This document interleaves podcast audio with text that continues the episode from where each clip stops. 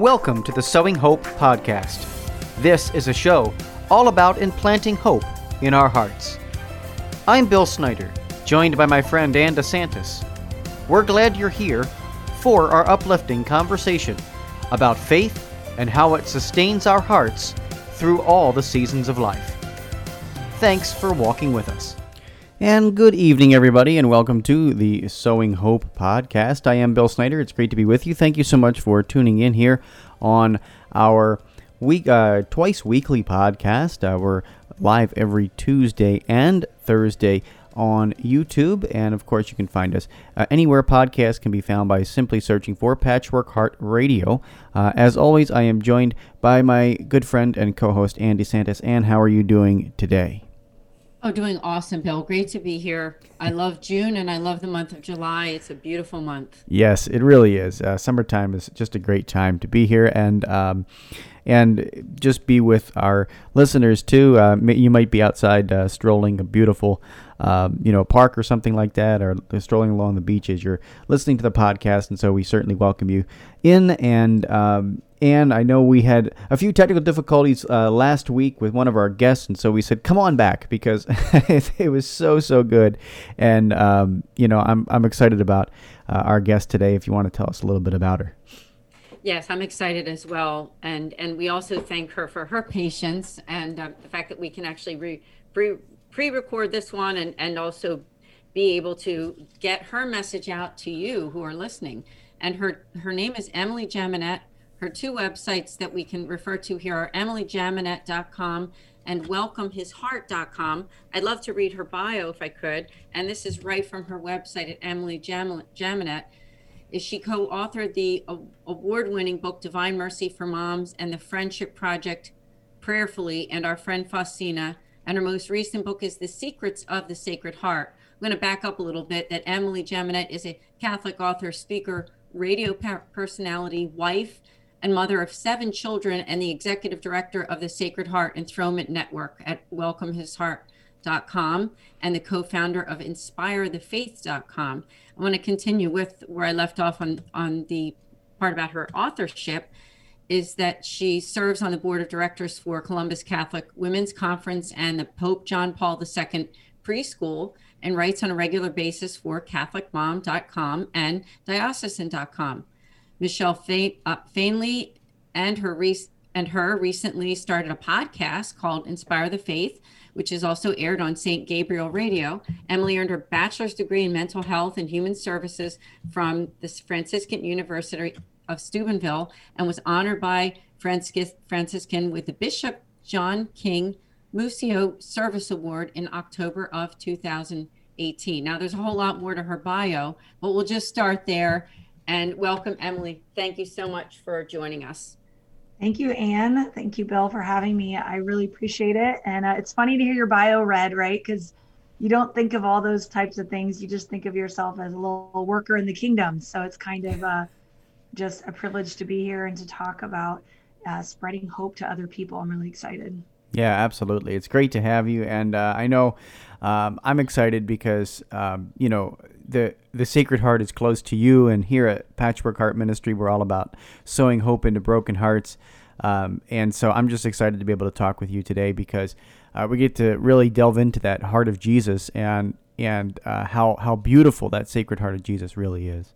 So thanks so much for all the great work you're doing, and maybe for our listeners, just give them a little bit of an overview of how you came into an awareness of your Catholic faith, a lived practice of your Catholic faith, and share a little bit of whatever the Holy Spirit wants you to share with our listeners today.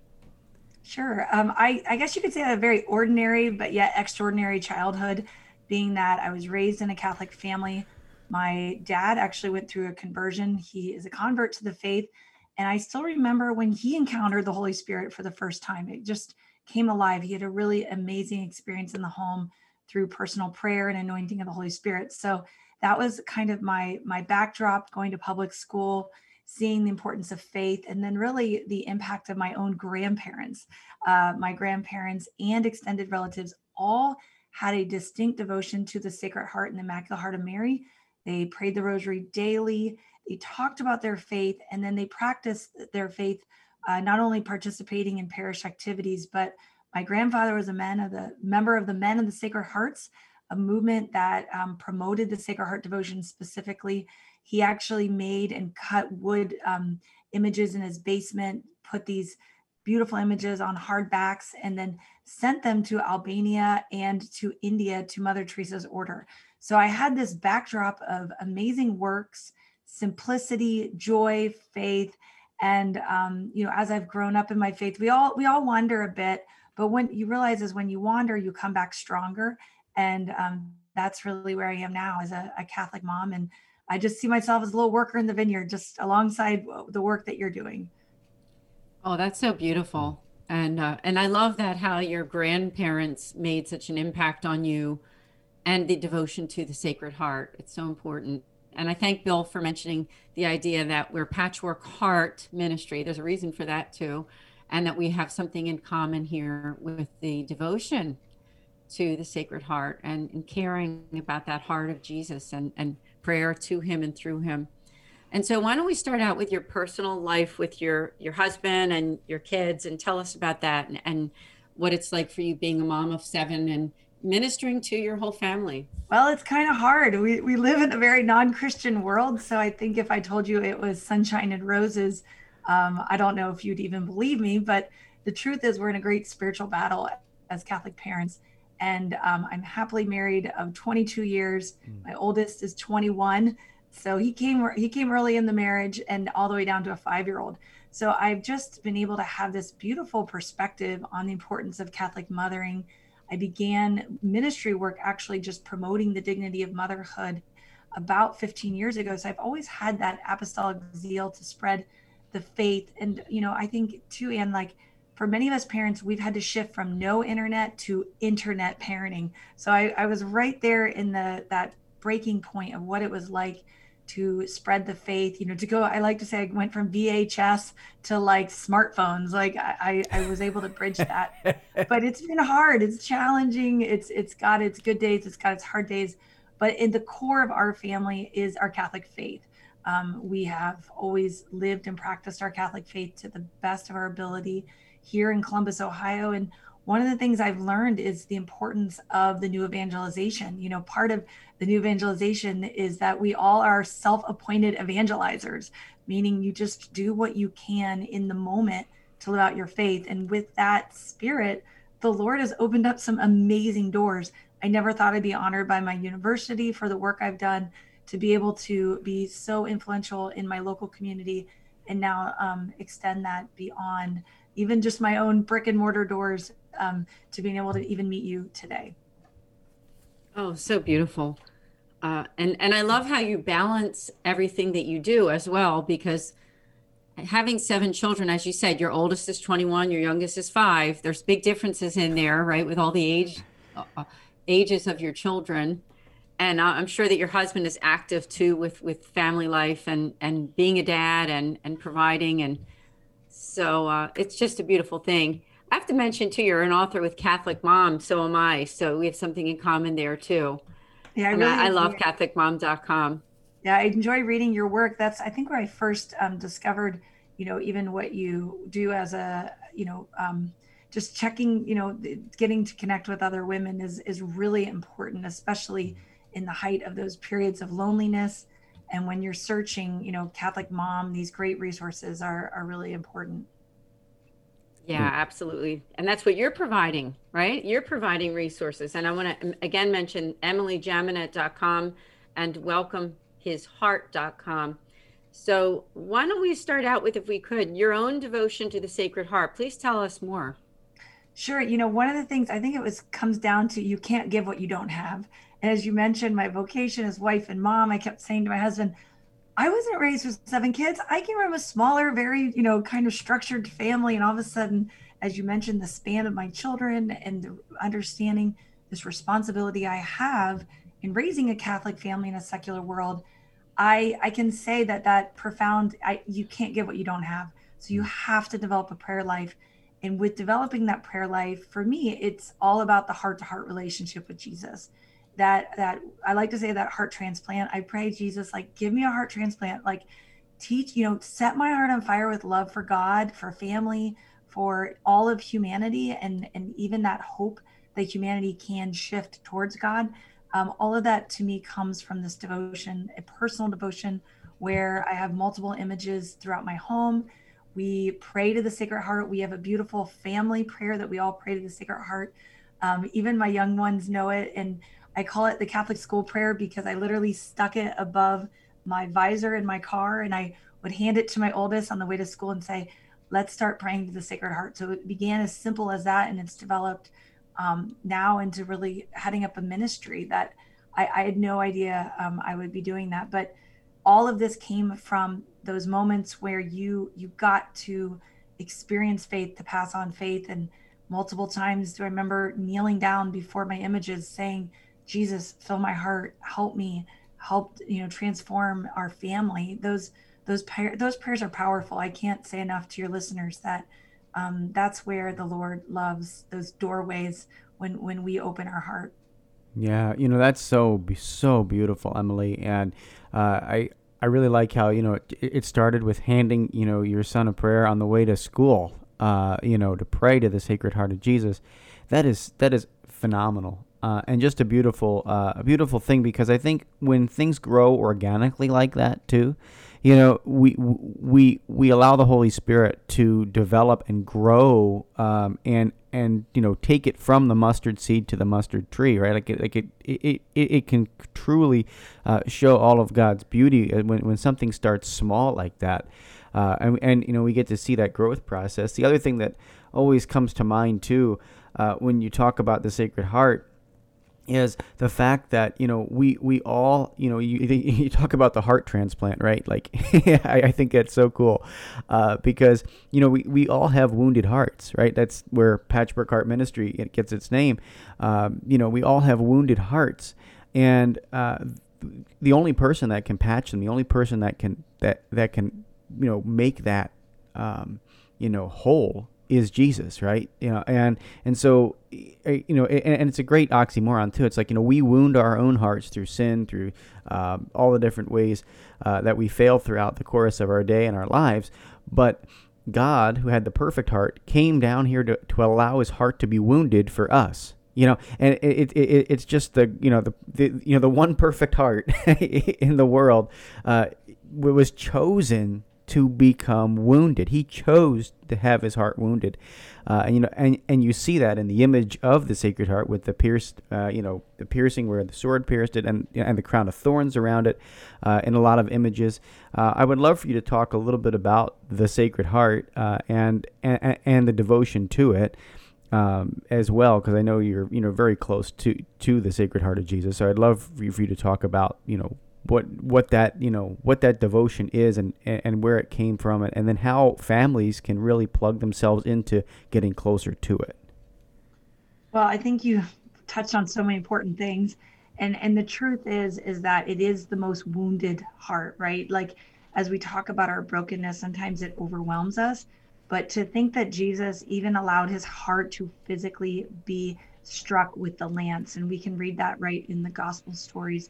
We can look at the betrayal that he went through in his friendship. Talk about a brokenness, to the point that he was so anxious, that he was sweating blood, knowing about the crucifixion. These are all real sufferings that our Lord went through, but yet it gives us hope for our sufferings and to see the value. The crucifixion and death of our Lord is what brought value to suffering. We have to always go back to that pivotal point in history. Now, where did this devotion come from? So we like to go back. You can read in the Gospels about how much he loves us. You can read about his beating heart and how John rested his head on his heart. I like to meditate that as well. I encourage your listeners to think about, Jesus holding onto you, or you putting your head on his heart when you're suffering, as we do, young children. But really, Saint Margaret Mary Alacoque in the 1670s brought this devotion to a completeness, a fullness, and an expression that had never been seen before, when Jesus appeared to her in the convent in Perrier, France. And when he appeared to her, he appeared with his heart outside of his body. So for us, we have grown up with that image. For many, many Catholic homes, that image is always present, ever present, this image of Jesus with his heart outside his body. But I can only imagine what this little saint of only 2 years of formal education, thinking she was going to live a quiet, cloistered life, and then this tremendous responsibility to not only proclaim the love of God, but what is reparation that we can offer up, our difficult tasks. You know, her diaries are so full and rich of spiritual teachings. She's called the apostle of the great apostle of the Sacred Heart. But what is really touching to me are the 12 promises, and these promises are a summary of many promises. People think like, oh, was it just a list of promises? No, you know, when you go through her writings, you can see where these promises are rooted, such as I will give you grace necessary for your state in life, you know, but all of these promises are also rooted in gospel teachings, such as our Lord keeps his promises. He's the best promise keeper. I always remind my children, I'm actually not a very good promise keeper. I'm not a good secret keeper, but Jesus definitely is the perfect keeper. That amazing gift that he wants us to be holy, wants us to grow in grace. So I love this devotion because it gives all of us hope, first of all, and it is really the summary of what it means as a Catholic to have a personal, intimate relationship with Jesus Christ. If you are looking to make him your Lord, King, Savior, and friend of your life, turn to the Sacred Heart, you know, develop this devotion. And from these promises from the 1670s has developed even a movement called Enthronement of the Sacred Heart, which came about around 1907, where Father Mateo, this priest out of Chile, saw the impact of secularism on Catholic families, specifically the breakdown. And I like to say through poverty, farming, industry, but we now see the breakdown in a very different way. But the graces are the same, is that we expose and honor his heart so that we shall be blessed, just like the promises of the Sacred Heart. And with that, it truly comes alive. Yeah, coming alive is where it all happens too, right? Because people want to see that it's something real. And I think with you, they do. I was looking at your website. I love what you wrote here, and I just want to read it to others on the podcast here. Is on a personal note on the website that you're a Christian Catholic woman who's looking to find meaning and purpose in your vocation as a wife and mother each day, and that you enjoy your walk with motherhood and the lessons learned by serving as a Catholic leader in your ministry work. And you found that as women, we have a unique calling to share the gospel message, both inside and outside our homes. You've learned over years that Christ is there in the small moments throughout the day, offering us, quote, meaningful moments. We're going to talk about that, where we are called to be strengthened and nourished while growing in appreciation for the people and beauty that God that surrounds us. He wants to lead us to, quote, green pastures and still waters, as in Psalm 23. He wants our soul at rest, no matter who we are and what we do. And so let's go back and back up to those meaningful moments, because you as a mom and as someone who's in ministry, tell us more about that. Well, I think it's that call to integrated living, right? That we don't just practice our faith, you know, on Sunday morning and it's, you know, we're at mass and we're at the family, but really the Lord is starving. He's breaking. He's knocking on our doors. He's like, please, please let me in. Please let me in the ordinary moments. And that's really where I did find Jesus, was that knowing that, you know, when you have 4 kids under the age of 5, you're not just going to be able to go. I told my husband one time, like, I'm going to start going to daily mass. And he's like, I can't not go to work so you can go to church, because it literally was impossible for me to go and navigate some of these parts of my life early in motherhood. But yet I could experience Jesus in offering up my tasks, praying, you know, literally as I put the laundry in the laundry machine, Lord bless this kid, Lord bless that kid, Lord be the king of our home. And what I found is when he became more and more the king of my home, the savior to my family, not only to me, he started to reveal what I needed to know. And that's what I always like to say is he's got these awesome lenses. You put on your Jesus lenses and you start to see your reality different, that what your priority might have been 2 years ago could have been a very, you know, high lucrative career, you know, might be now you're in ministry work and you're trusting that the Lord, you know, will provide. He recenters what's most important. And with that recentering, I also found that he gave me this tremendous understanding that, like, our teenagers, every aspect, there's an opportunity for him to work. So now when I wake up in the middle of the night and I walk in my home, I don't do it begrudgingly. If I wake up, I'm like, Lord, what do I need to know in this moment? What are you trying to reveal to me? You know, is there a child that that has, you know, a hurting heart that needs a motherly hug? Is there a child that needs discipline? Is there a child, you know, just always open to those moments. So to me, those are the meaningful moments that definitely have transformed my spirituality. Mm. Yeah, you know, it's so beautiful that you are able to recognize that and just really surrender your entire life, you know, from laundry to waking up in the middle of the night, you know, everything is surrendered to Christ and to the Sacred Heart, right? And so I know you kind of alluded to the enthronement as well, and you have, of course, the new book out or the book out on the Sacred Heart, and you've got this whole ministry that really helps people make the Sacred Heart the center of their home. And I would love it if you would just talk a little bit about your efforts to do that and how people can literally put the Sacred Heart of Jesus in the center of their home. Well, you know, I love when you talked about organically earlier. I think you said the mustard seed to the mustard tree. I think that's really relevant to my own participation in the Sacred Heart legacy. Because as I mentioned, my parents were overwhelmed by many of the issues. Anyone that lives in the city, you know, where's the city going? And seeing, you know, love of city really motivated them to promote enthronement locally here in Columbus, Ohio. We have 2,500 homes enthroned, and it was a beautiful ministry. So initially, I just wanted to promote that, get that message out, like this is hope for families. But what I found is it's much bigger than just Columbus, Ohio. It's a calling to go broad and wide is really my mission. I received an email this past week, and someone said, ever since I, you know, just even started hearing about the devotion to the Sacred Heart, my heart has leapt and I feel different and I feel the depression, you know, like being pushed away. And I see meaning in my life, because the truth is when you look at his heart, you know, you're loved. And when you know that you're loved by God Almighty, it changes your whole life. Like, talk about healing. That's the greatest form of affirmation, is that we have a God that loves us, that wants to be a part of our life as friend, King, Savior, friend, brother, and I love to say protector and provider. So there's no aspect of our life that can be, you know, sheltered from God's love. He finds every bit of our brokenness and our crevices and our dark spots, and he wants to awaken that part of our heart and set it on fire. So enthronement is just that. It's, you know, the idea of from Joshua, as for me, my house shall serve the Lord, to Revelations where he's knocking on the door. It just, you welcome him in. There's three simple stages to enthronement. I like to say it's not a sacrament, it's devotion. So if you don't perfectly practice these three phases, you can still, you know, enthrone your home. So first, preparation, preparing for the great King to come through prayer, through finding a place where you want to hang this image. What is it going to look like for our family? Preparing your hearts, going to confession, you know, seeking forgiveness amongst your family members. We lead people up to that point.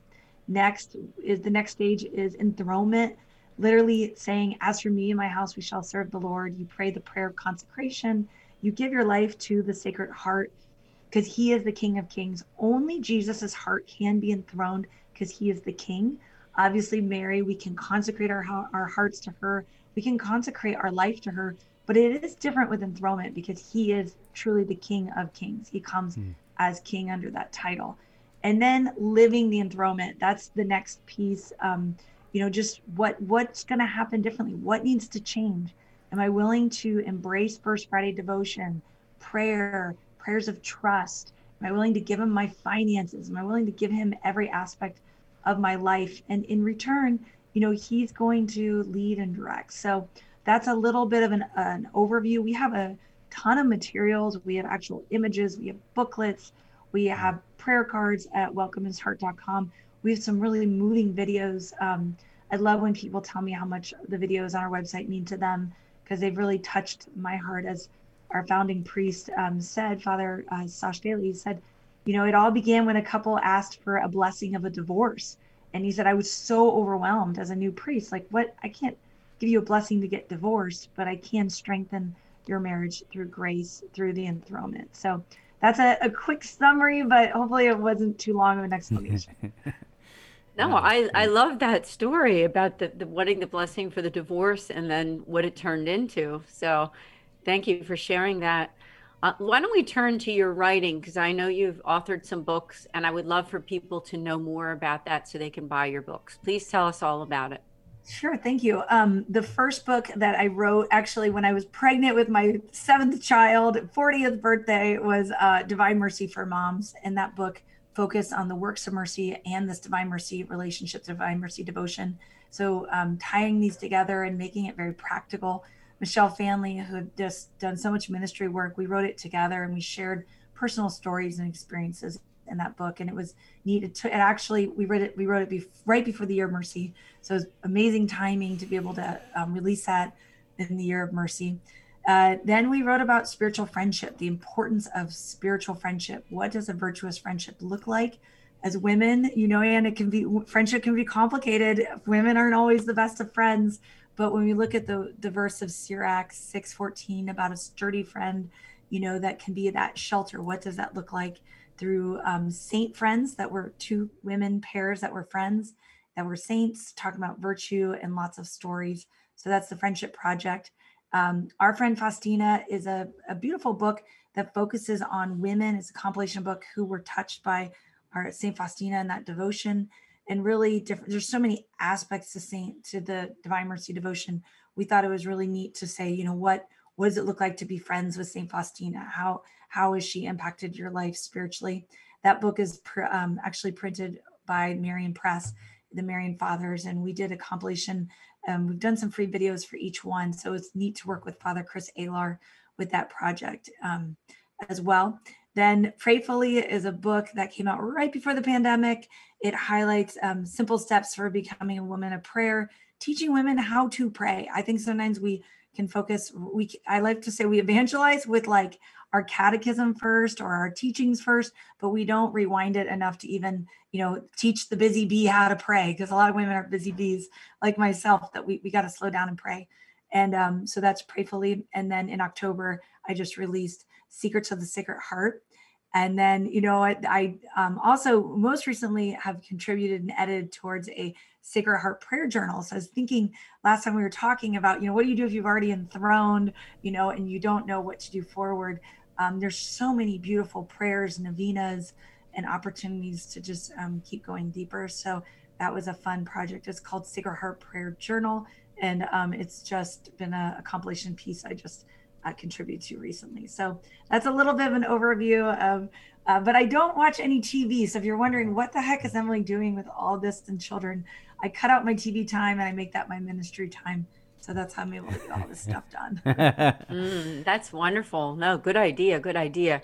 And I like how you listed everything. Now, is there a place, what would be the best place online for people to see that full list? Would it be the EmilyJaminet.com where you would have the list of all the books? Yes, EmilyJaminet.com. And then Inspire the Faith is where we keep all of our Bible studies. So all the free DVD or actually free videos for each book, because each one can be a book club. Now, because I wrote Secrets of the Sacred Heart, really to focus on the Sacred Heart devotion. That one is best at Inspire the Faith, because at Welcome His Heart, because I wanted people to just fall in love with the heart of Jesus and see that, you know, that this devotion can come alive and it can feed you for the rest of your life. The great thing is it's from your first breath to your final breath is this devotion. It doesn't stop. You can never outdo the Sacred Heart. Absolutely. Yeah. It's good for us to be discussing this, because I told you the last time that we talked that I did the enthronement a while ago. And what you did was inspire me to talk to the rest of my family where we're doing something. I said, let's think about what we can do either individually or together in honor of the Sacred Heart. And so we've got a conversation going now during our nightly prayer time. And also some prayers devoted to the Sacred Heart. So thank you for inspiring this family here. And I know that you're going to inspire other families too. Well, I'll definitely make sure and get you guys some prayer cards to our Holy Heart of Jesus prayer.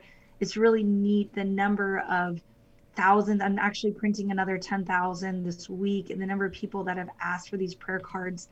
And it's actually a neat thing in the fact that my great uncle, not my grandmother, but my great uncle, my mother asked him actually the eve before he passed away from a heart attack, how is it you have so much peace in your life, joy in your life? You've lived this beautiful life. You're in your late 80s. And he said, oh, it all comes down to my devotion to the Sacred Heart and the simple prayer I pray every day.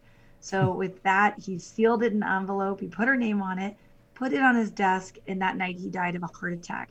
So it was really a new beginning for us to say, this is a tremendous mission to promote prayer to the Sacred Heart in that personal consecration. So I love that your family's having that conversation as well. And my son said, Mom, did we do the enthronement? Or he said, Mom, you did First Friday for me, right? And I said, you're 21. You get to do First Friday for you. I said, I did First Friday for me. But, you know, even like this, it doesn't stop if you do it one time. Keep going to Mass on First Fridays. Keep, you know, hit the repeat button and give those graces to someone else as well. Yeah, hit the repeat button. I like that. That's something that we won't forget. So thanks for talking about your authorship and the Sacred Heart. How about your speaking? There's people listening who might be interested. I know you're located in Ohio. Bill's out in Wisconsin. I'm in Philadelphia. But there could be some people listening anywhere in between that might say, you know, pandemic is pretty much over for the most part. At least we think it is. And it would be a good time to have you speak. So tell us more. Sure. Thank you. You know what? The speaking always complements my family life. So you know, when people ask me to speak, it's really is truly a privilege. It's like moms get a little getaway where I've been able to lead retreats, do evenings of reflection, Legatus chapters, but opportunities just to talk about these important subjects, usually pertaining to the heart of Jesus, the importance of that personal relationship with Jesus Christ. I'm actually going to be in the Philadelphia area. The Stewardship Mission of Faith is having their conference. They didn't have it last year. So I'm very excited to be able to be at that conference in October. I've done, we have a Sacred Heart Congress in November, which I actually run the back end and the front end of that event. So it's a little stressful, but it's really great. So I absolutely take it as a compliment when people go to EmilyJaminet.com and see if we can come up with an arrangement to be able to speak. And actually, I'm going to be heading back to EWTN this week or next week for my second round of tapings for another program that I'll be doing 4 episodes. So it's something I love, ministry work. I love spreading the faith and showing that ordinary women can achieve hopefully extraordinary faith. So I'm working on it. Yeah, you know, it's really inspiring, and I love how you say that. You know, because I know here in our ministry, and I know in Anne's and Fiat Ministry Network, we just all kind of feel like regular dudes, you know, regular dudes and dudettes. I mean, that's really what we are, you know, trying our best to live the faith. And I really appreciate, you know, you mentioning that particular thing, because it's possible for anybody. You know, it's that Matthew Kelly book too. You know, The Greatest Lie in the History of Christianity. He in that he writes that the biggest lie is the fact that Satan says, you know, holiness is for, you know, people like Mother Teresa. Holiness is for Pope Francis. Holiness is for those people. No. It's holiness is possible for you and me and for everybody. Everybody is called to holiness. That's born. That's you know, baptized. Everybody is called to holiness and to know Jesus in a very special way, and then, as you said, to become evangelizers. You know, each of us are called to evangelize out, and I think, you know, the contagious aspect, right? Like, this just becomes contagious. Like, once you get a little taste, once you say, oh, I'm going to hand that prayer card off to my son and we're going to pray it on the way to school, boom, the Holy Spirit takes it and, you know, lights it on fire and does something incredible with it. So, you know, people out there listening, it can be something as small as that, something as small and as little, and because it's done with intention and it's done with, you know, the right reason. Like, I want to teach my son. I want to help other people, and I mean, you know, you through St. Raymond Nonatus Foundation, you know, reaching out to the marginalized and all of that. Like, you know, it doesn't have to be this big grandiose thing. You know, you don't have to become the next pope. You just need to focus on what God is calling you to in your heart. And so I think that you know, it's about having that heart-to-heart, as you said, Emily. It's about having that heart-to-heart with Jesus, and what is he personally calling you to, you know, and it might be just be the best, you know, wife and mom, just like you and Anne, and then boom, the ministry just explodes off of that. So thank you so much for sharing your faith with us. It just has been awesome to hear you, and I know so many people have been inspired by it. Well, you know, one of the best piece of advice, you know, that was left with me that really changed my perspective is said that, you know, we don't live by fear. We live by, you know, like mm-hmm. Fear paralyzes us. Fear makes us say, I can't talk about faith. I can't tell that mom what to do. And, you know, I can't. But the truth is, when you're open to the Holy Spirit, it's not, you know, it's I can. I would love to be a part of, it's a privilege to be a part of promoting authentic faith and to be able to team up with other workers in the vineyard. You know, I think it's truly a privilege. The Lord's opened our doors so wide that I'm sure there's so many inspiring people that when you're having a bad day, just go back and reread all your guests on your podcast and see the number of relationships. And that's what's really important about work like this podcast, work in the kingdom, is that, you know, we're supposed to be encouraged. We're supposed to see, like in Jeremiah 29:11, a future of hope. And so when the fear and the despair and the I can't and, you know, settles in, like, you know, push that away and get that zeal that the Lord, you know, he wants to fill us with virtue and zeal and excitement. And so it's definitely possible. But all families, I believe strongly, all families at this time should have been thrown to the Sacred Heart, because there's special graces. And as the Israelites put the blood over their doorways to protect from the culture, well, really the angel of death, I believe the enthronement centers families so that, you know, the Lord reveals to them who they are, their true identity as man and women. He reveals to us, you know, what is in our heart. He reveals to us the things we need to deal with in our own family, and there is spiritual protection. Any number of exorcists I've spoken to have all agreed that this is very powerful to honor his heart in your home.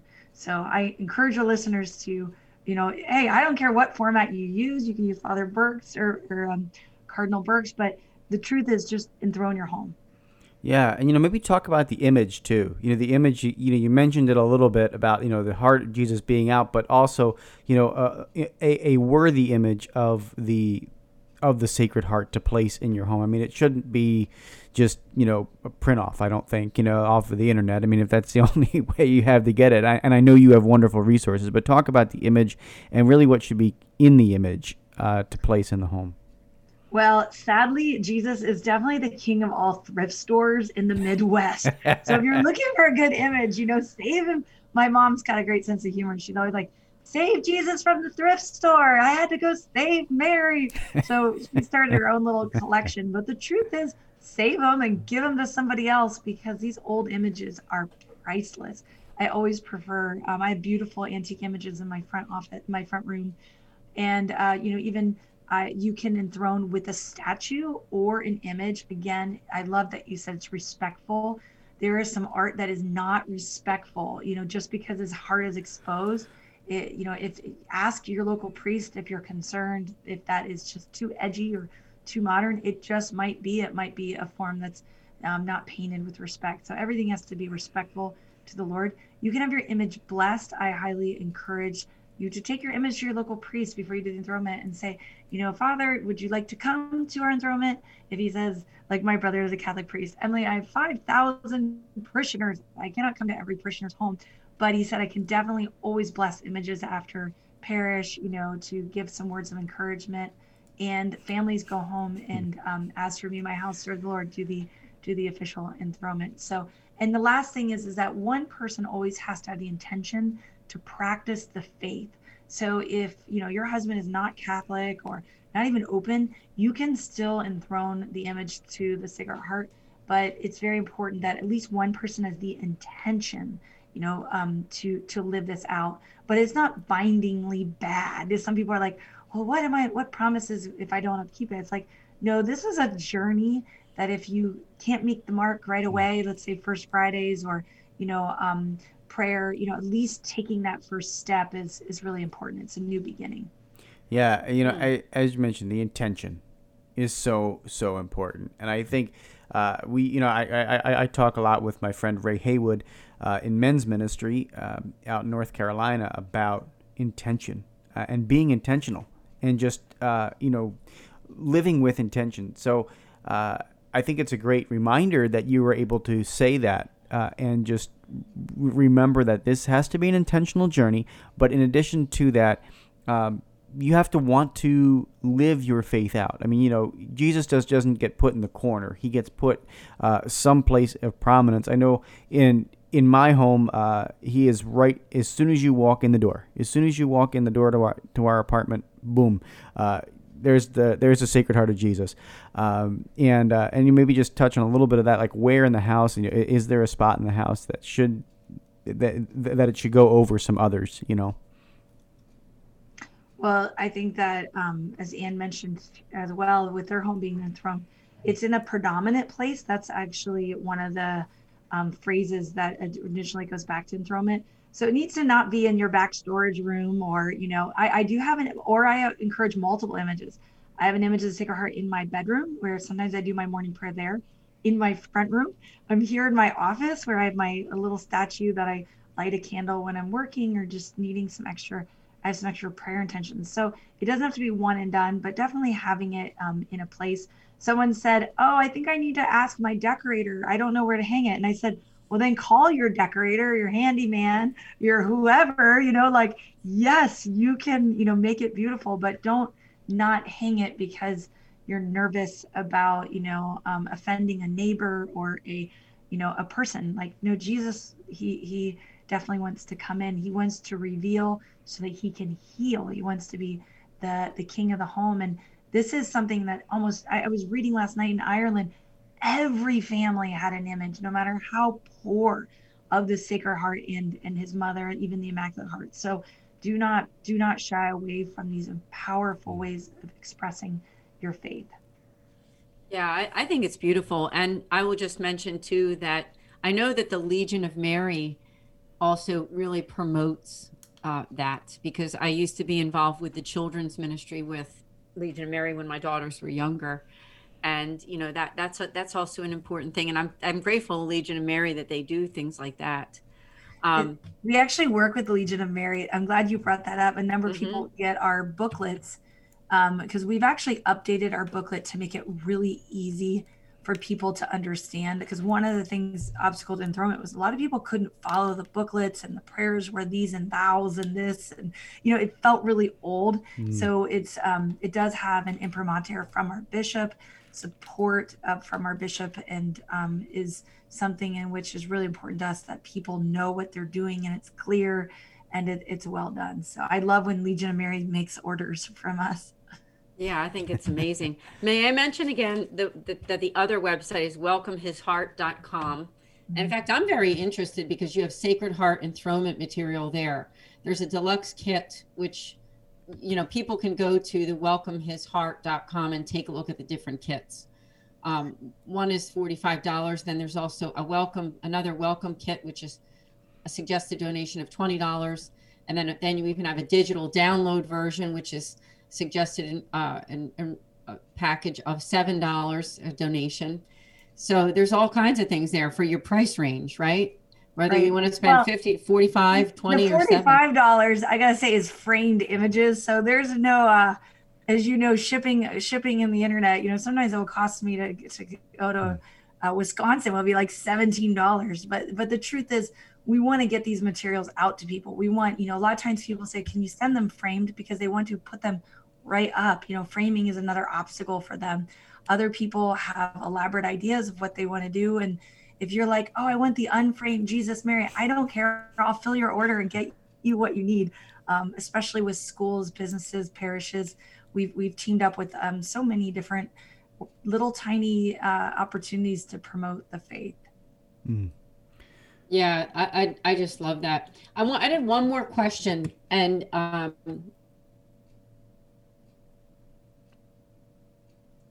to get listeners of all types. We do have people who are married with children and families, and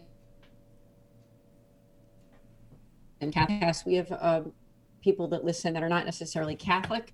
We also have people that might sound funny to say, but they don't have an immediate family. They might be a single person living on their own, or an older person who, you know, maybe a spouse died and children don't live close by. So if you could speak to them too, because we're talking a lot about families. Do you ever have individuals also who do this, and what, how does it help them as an individual living on their own? I am so thankful you brought that point up. That was really an anointing of the Holy Spirit, because one of the things when we say the word family, you know, it's beyond just mother, father, you know, and two children or whatever lives in that household. God views family so much wider. And so when we enthrone, you know, and we say, as for me and my house, it's our entire relatives. It's everyone. Even in the writings of St. Margaret Mary Alacoque, she speaks about how our relatives will be blessed because of us practicing this devotion. Like even that powerful imagery of saying, you know what, generations, think of my great uncle Bud, that one prayer, what blessings that has brought to my whole family. We don't even know. And that's on the earthly side. What even is on the other side? So for a number of people have done the enthronement. I've had people at 80 years old say, I'm going to do the enthronement on behalf of all my family that is already passed on, because we know that there's powerful grace associated when somebody takes that step forward. So I can't say enough. Number of people have done the enthronement, college kids living on their own, powerful stories of saying they received grace. And lastly, I can't say enough about the number of people have said two areas that have most, I've seen the most fruit in: fighting pornography and marriage issues. So that distorted love, the devil wants to distort love. So those vices and sin, powerful strength coming if you are struggling in those areas with your marriage. If you're, you know, like I said, if you're dealing with pornography addictions, and also drugs and alcohol. The number of parents have said life changed when we did the enthronement, dealing with our teenagers' addictions, spousal addictions, you know, just spiritual strength. So anyone that is struggling with any of this in their life, like run to enthronement, you know, make this your first step, and then call for therapy and treatment second. So they don't compete, they complement. Mm. Oh, that's beautiful. Wow. I never heard it said quite that way about those people who are single, but you're right. They have a family of origin, even if they're not living with anybody at the time, right? And whether they're older, younger, college age, or somebody living in a metropolitan area with no roommate and no connection with their extended family. So it doesn't matter who they are. I mean, they can do this. It's not just for mom, dad, and the kids. Yeah, we really tried to update that. I'm really glad you brought that up, because originally enthronement, when it came out in 1907, you know, most people were married very young. Their immediate family was the center of society. That was that original cell. I received feedback from one woman who said she was a widow. She said, the enthronement changed everything about how I lived. And this was actually pre-pandemic. She said, now I walked in the door and said, hello, Jesus, I'm home. And she said, saying those words every time I left, you know, bye, Jesus, I'm leaving. Hello, Jesus, I'm home. She said it changed all of that on that silence and always thinking I'm alone. She said it just disappeared, because now I know I'm not alone. Mm. That's a great story. Oh my gosh. So wonderful. Emily, this has been so much fun having you today. We definitely have to have you back, because there's so much we can continue to talk about and share. But as we wrap up, please make sure you mention your websites again, and you know how anybody wants to reach out and contact you. Please do that, and give us a last little promo before we wrap up here. Sure. Well, first I want to thank you. I'm a big fan of your podcast, and I can't wait to share it with all my followers. So thank you. Second, again, InspireTheFaith.com. I co-help with that project. It's got free Bible studies and book clubs for Catholic women to build spiritual friendships. So that's the focus of that. EmilyJaminet.com. You can learn about me. You can contact me. You can follow me on any of my social media platforms. I would be honored to stay connected to your listeners. And WelcomeHisHeart.com is our little ministry that promotes the Sacred Heart of Jesus. And you can also get my newest book, Secrets of the Sacred Heart, 12 Ways to Claim Jesus's Promises in Your Life. And soon I'll be also offering that Sacred Heart Journal that I mentioned as well.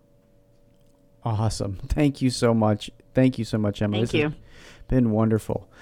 Folks, I want to remind you as we wrap up here that you can always follow a friend like our ministry at patchworkheart.org. And don't forget to like us on all those different social media channels. Until next time, from all of us here at Patchwork Heart Ministry, I'm Bill Snyder. Keep beating to your Catholic heart and sowing hope into broken hearts. Thanks for listening to this episode of Sowing Hope on Patchwork Heart Radio. For more information about this podcast and our ministries, visit our websites, patchworkheart.org and AnneDeSantis.com. You can also follow and interact with us on Twitter at PWH Ministry or AnneDeSantis2.